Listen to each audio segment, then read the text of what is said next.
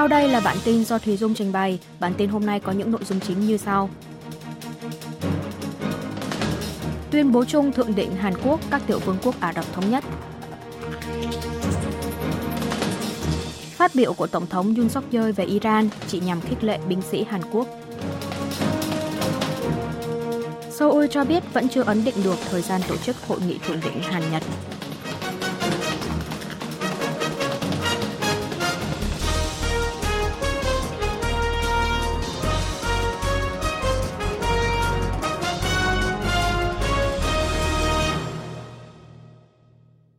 Tuyên bố chung thượng đỉnh Hàn Quốc, các tiểu vương quốc Ả Rập Thống Nhất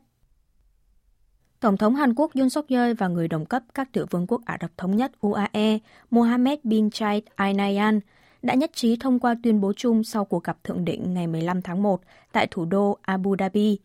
Hai nhà lãnh đạo cho biết đã nhất trí phát triển sâu sắc hơn nữa quan hệ đối tác chiến lược đặc biệt song phương, tăng cường hợp tác chiến lược ở bốn lĩnh vực trọng tâm là năng lượng truyền thống và năng lượng sạch, năng lượng nguyên tử hòa bình, kinh tế và đầu tư, quốc phòng và công nghệ quốc phòng. Ngoài ra, hai bên cũng nhất trí thúc đẩy hợp tác hơn nữa ở lĩnh vực quan tâm chung như vũ trụ, công nghiệp mới và văn hóa. Để tăng cường hơn nữa quan hệ đối tác chiến lược đặc biệt song phương, chính phủ UAE cam kết đầu tư 30 tỷ đô la Mỹ từ Quỹ đầu tư quốc gia vào các lĩnh vực chiến lược của Hàn Quốc trên nền tảng là sự tin tưởng vào tiềm năng tăng trưởng và tính vững chắc của nền kinh tế Hàn Quốc. Hai bên cũng chú ý tới những sáng kiến kinh tế được UAE công bố gần đây – các tiểu vương quốc Ả Rập Thống Nhất đã khích lệ các doanh nghiệp Hàn Quốc tận dụng cơ hội đầu tư thông qua các sáng kiến này của UAE và các lĩnh vực kinh tế, thương mại đa dạng. Tổng thống hai nước nhất trí ký kết khung thúc đẩy thương mại đầu tư nhằm tăng cường hợp tác thương mại. Cục khởi nghiệp của UAE nhất trí mở rộng giao lưu giữa doanh nghiệp vừa và nhỏ cùng doanh nghiệp khởi nghiệp của hai nước thông qua sáng kiến này, tăng cường đầu tư lẫn nhau. Mặt khác, tuyên bố chung cũng bao gồm nội dung tăng cường hợp tác và đồng hành nhằm đẩy mạnh hòa bình và ổn định tại khu vực Trung Đông, chỉ ra rằng việc Bắc Triều Tiên tiếp tục phát triển hạt nhân, tên lửa là mối uy hiếp nghiêm trọng tới hòa bình và ổn định của không chỉ bán đảo Hàn Quốc mà còn của toàn thế giới. Hai bên cũng tái khẳng định mục tiêu chung là phi hạt nhân hóa toàn diện miền Bắc, nhấn mạnh về tầm quan trọng của nỗ lực ngoại giao nhằm kéo Bình Nhưỡng quay trở lại đối thoại. Phát biểu của Tổng thống Yoon suk yeol về Iran chỉ nhằm khích lệ binh sĩ Hàn Quốc. Văn phòng Tổng thống Hàn Quốc ngày 16 tháng 1 giờ địa phương đã có cuộc gặp với báo chí tại các tiểu vương quốc Ả Rập Thống Nhất UAE để đính chính về lời phát biểu gây tranh cãi gần đây của Tổng thống Yoon suk yeol cho rằng Iran là kẻ địch của UAE. Một quan chức cấp cao của văn phòng Tổng thống cho biết phát biểu này không liên quan đến mối quan hệ giữa Hàn Quốc và Iran – Người này giải thích lời nói của Tổng thống Hàn Quốc chỉ mang tính khích lệ, nhằm kêu gọi binh sĩ nước nhà đang đóng quân tại các tiểu vương quốc Ả Rập Thống Nhất, nhìn thẳng vào hiện thực khắc nghiệt về an ninh mà UAE đang phải đối diện và làm việc chăm chỉ.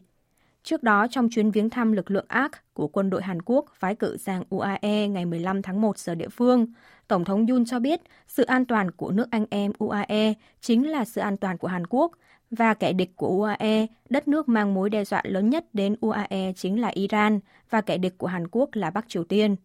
Đảng đối lập Dân chủ đồng hành đã chỉ trích đây là phát ngôn ngoại giao hồ đồ, gây hại đến lợi ích quốc gia, khiến người nghe có cái nhìn vô cùng tiêu cực rằng Seoul xem Tehran là thế lực đe dọa về quân sự.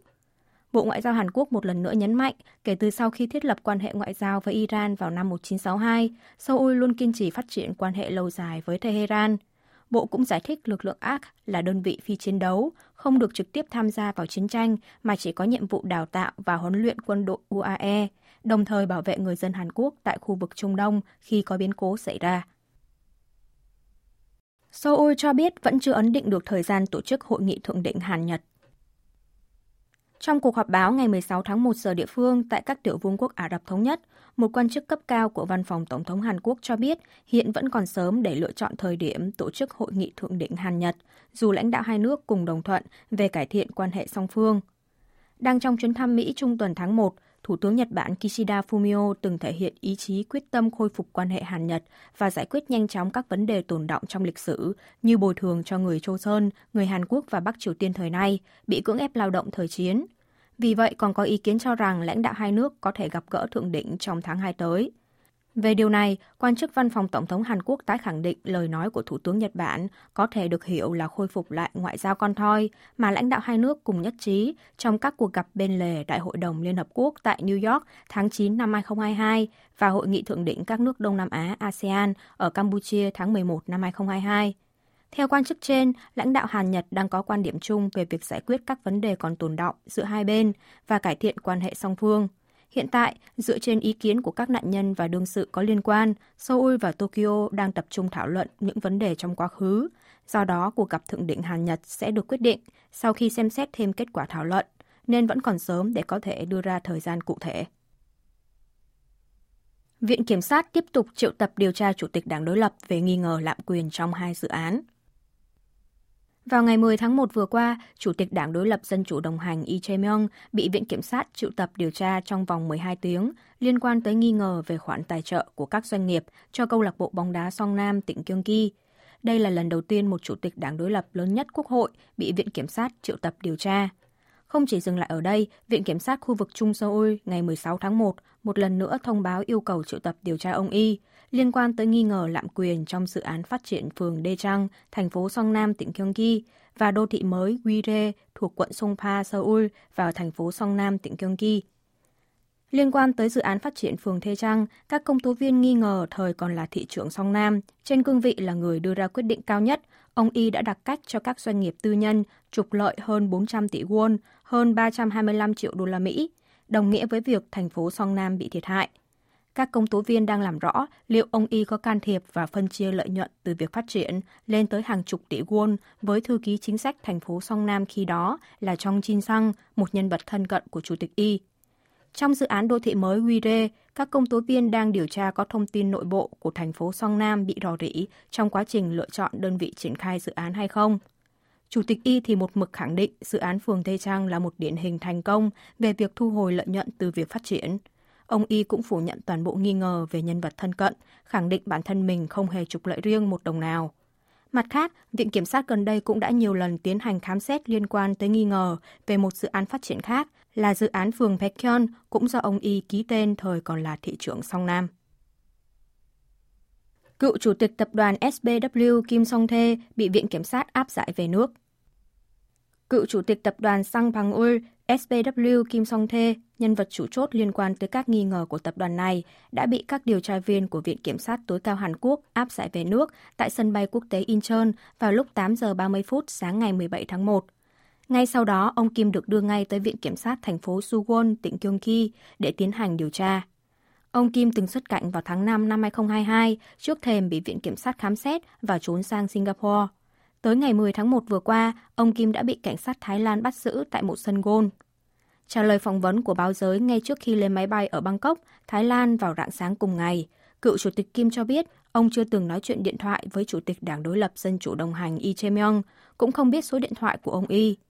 Ông Kim bị nghi ngờ đã hai lần phát hành 20 tỷ won, 16,1 triệu đô la Mỹ trái phiếu chuyển đổi vào năm 2018 và 2019 để huy động quỹ đen. Ông Kim phủ nhận hoàn toàn cáo buộc này. Về nghi ngờ ông này trả thay chi phí thuê luật sư cho chủ tịch đảng đối lập Lee Jae-myung lúc ông Y giữ chức tỉnh trưởng tỉnh Gyeonggi vào năm 2018, cựu chủ tịch Kim khẳng định đây hoàn toàn là tin đồn phi lý. Bên cạnh đó, ông Kim cũng thừa nhận bản thân mình còn nhiều thiếu sót vì đã làm ảnh hưởng gây khó khăn cho công ty, thậm chí khiến một số người trong công ty bị bắt giam. Chính thức kết thúc hoạt động của Ủy ban điều tra đặc biệt tại Quốc hội về thảm họa Itaewon. Ủy ban điều tra đặc biệt tại Quốc hội về thảm họa dẫm đạp Itaewon được ra mắt vào ngày 24 tháng 11 năm ngoái, sau khi Quốc hội Hàn Quốc thông qua dự luật về việc mở phiên điều trần về thảm họa Itaewon. Ban đầu, thời hạn hoạt động của Ủy ban điều tra đặc biệt được quy định là 45 ngày, tức tới ngày 7 tháng 1 năm nay, sau đó đã được gia hạn thêm 10 ngày, thành 55 ngày, tức tới ngày 17 tháng 1. Tuy nhiên, Ủy ban chỉ chính thức đi vào điều tra sau khi dự thảo ngân sách năm 2023 được thông qua, nên đã lãng phí gần một tháng. Giờ đây, việc còn lại là chính giới phải thông qua được báo cáo kết quả điều trần. Tuy nhiên, hai đảng vẫn còn đang bất đồng ý kiến về nội dung đưa vào báo cáo. Đảng Dân Chủ đồng hành thì cho rằng đưa vào báo cáo nội dung truy cứu trách nhiệm đối với Bộ trưởng Hành chính và An toàn Y Sang Min vì đã không chỉ đạo tốt hệ thống phòng ngừa, ứng phó sự cố, dẫn tới thảm họa tang thương vừa rồi. Ngược lại, Đảng Sức mạnh Quốc dân thì cho rằng việc truy cứu trách nhiệm với Bộ trưởng Y Sang Min chỉ là một lập luận chính trị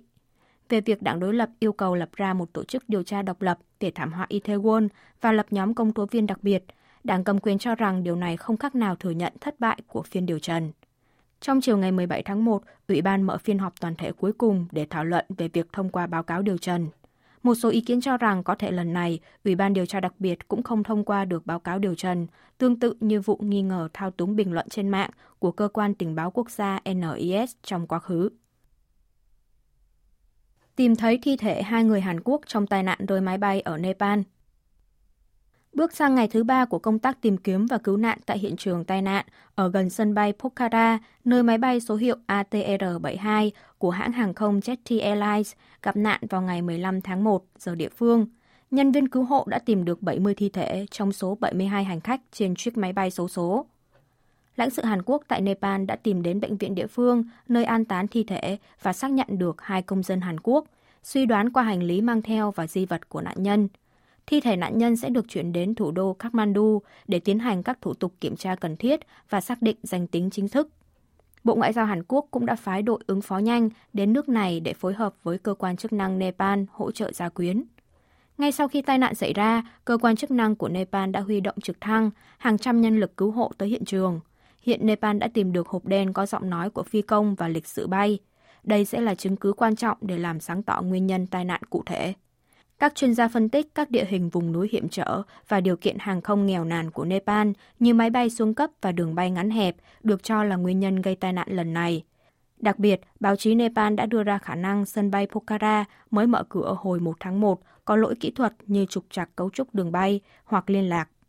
Nepal được cho là nước sở hữu những địa danh nguy hiểm trong ngành hàng không vì nằm ở vùng đồi núi phức tạp và thời tiết khắc nghiệt. Lưu lượng xe cộ đợt nghỉ lễ Tết Nguyên đán 2023 dự kiến tăng 22%.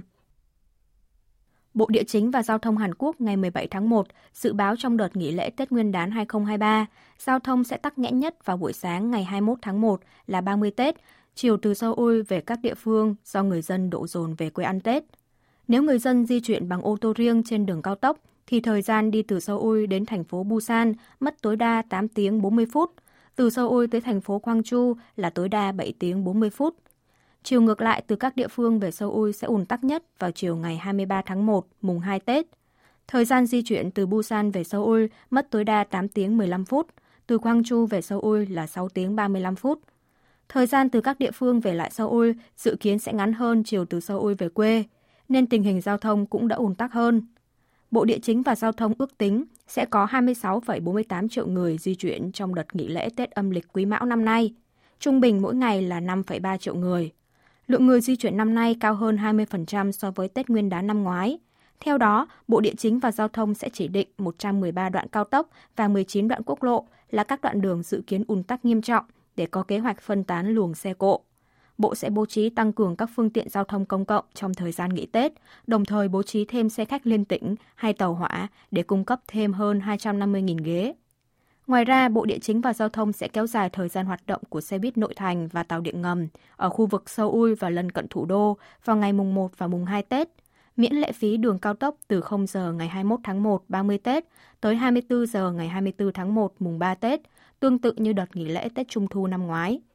Để phòng ngừa dịch COVID-19 lây lan mạnh trong thời gian nghỉ Tết, chính phủ Hàn Quốc sẽ bố trí hơn 2.000 nhân lực phòng dịch, đồng thời bố trí các trạm xét nghiệm khuếch đại gen PCR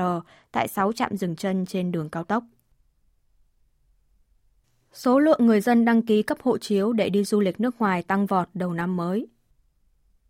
Do chính phủ Hàn Quốc đã nới lỏng nhiều biện pháp phòng dịch COVID-19, đời sống thường nhật của người dân được hồi phục, số lượng người dân đi du lịch nước ngoài tăng vọt – Điều này dẫn tới số người làm hộ chiếu cũng gia tăng. Những ngày qua, dòng người xếp hàng dài chờ đợi ở quầy làm thủ tục cấp hộ chiếu ở các quận của thủ đô Seoul. Như ở quận Chongno, Seoul, mặc dù là giờ ăn trưa, nhưng có tới hơn 30 người đang chờ làm thủ tục cấp hộ chiếu để dự định đi du lịch nước ngoài trong nửa đầu năm nay. Dạo gần đây, người dân thường phải chờ khoảng 8 ngày để được cấp hộ chiếu, thay vì từ 4 đến 5 ngày như thường lệ. Tùy theo quận hoặc chủng loại hộ chiếu mà số ngày chờ cấp có thể kéo dài tới hơn 2 tuần. Một người dân ở quận Socho chia sẻ đã đăng ký cấp mới lại hộ chiếu cho con, được báo là mất 8 ngày nhưng vẫn chưa có liên lạc, nên hôm nay tới văn phòng quận một lần nữa để kiểm tra. Trong năm 2021, thời kỳ bùng phát mạnh dịch COVID-19, số người dân Hàn Quốc đi du lịch nước ngoài chỉ đạt 1,62 triệu người, nhưng trong năm 2022 đã tăng lên gấp 5 lần, đạt 8,9 triệu người. Theo đó, số hộ chiếu được cấp cũng tăng mạnh. Năm 2021 là 690.000 chiếc, năm ngoái là 2,83 triệu chiếc. Đặc biệt, trước thềm nghỉ lễ Tết Nguyên đán, số đơn đăng ký cấp hộ chiếu từng chỉ đạt khoảng 100.000 đơn một tuần đã tăng vọt tới gấp đôi. Một quan chức thuộc Tổng công ty đúc tiền bảo mật in ấn và chế tác thẻ nhận diện cho biết, lượng hồ sơ xin cấp hộ chiếu tuần đầu tháng 1 năm nay là 144.000 hồ sơ, tuần thứ hai tháng 1 là 148.000 hồ sơ và dự kiến sẽ tiếp tục tăng từ nay cho tới đợt nghỉ lễ Tết. Chính quyền các quận ở thủ đô Seoul đang phải bố trí thêm nhân lực nhằm giảm bớt khối lượng công việc cho các nhân viên phụ trách cấp hộ chiếu, cũng như rút ngắn thời gian chờ đợi cho người dân. Tuy nhiên, người dân trên 18 tuổi nếu muốn cấp lại hộ chiếu có thể đăng ký cấp lại thông qua cổng thông tin điện tử Chính phủ 24 mà không cần phải tới văn phòng quận. Quý vị và các bạn vừa nghe xong bản tin của Đài Phát thanh Quốc tế Hàn Quốc KBS World Radio.